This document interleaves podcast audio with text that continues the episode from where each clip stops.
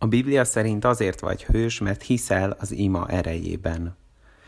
Már majdnem itt volt az ideje, hogy újra essen az eső, de még mielőtt Isten megszüntette volna a hosszú szárazságot, mindenki számára egyértelműen meg akarta mutatni, hogy Aháb király feleségének, Jezábelnek a szülőföldjéről áthozott Isten, vallás és életmód hamis.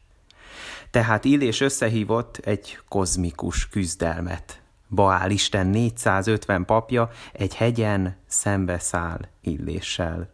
A szabályok egyszerűek. Mindkét fél megpróbál bemutatni egy áldozatot tűz nélkül az Istenének. Amelyik Isten segít és meggyújtja a tüzet ő maga, az az igazi Isten. A nap nagy részét a baálpapok énekléssel, majd ordibálással, tánccal töltötték. Végére annyira kétségbe estek, hogy saját vérüket is hajlandóak voltak feláldozni, de semmi. Majd megjelent Illés. Úgy képzelem el, hogy egy csukjában volt, meg hosszú köpenyben, de ez lehet, hogy nem így történt. Az áldozatra kérte, hogy öntsenek még pluszba vizet, hogy még lehetetlenebb legyen begyújtani. Majd megtette, amire senki nem volt képes. Megszólította Istent. Ezt mondta: Uram, Ábrahámnak, Izsáknak és Izraelnek Istene, hadd tudják meg a mai napon, hogy te vagy az Isten Izraelben, én pedig a te szolgád vagyok, és mindezt a te parancsodra tettem.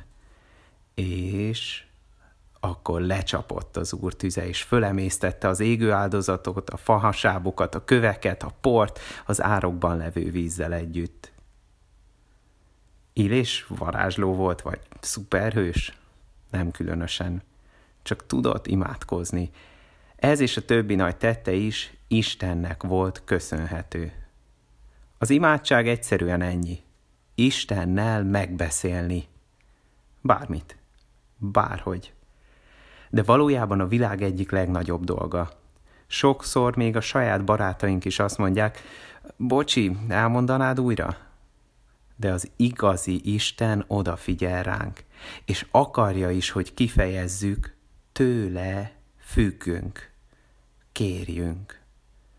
Akarja, hogy kifejezzük, bízunk benne, tőle kérünk valamit. Ez igaz volt ott Illésnek a hegytetőn, és igaz neked is most, itt, éppen ezt az áhítatot hallgatva, aztán tovább menve bárhova.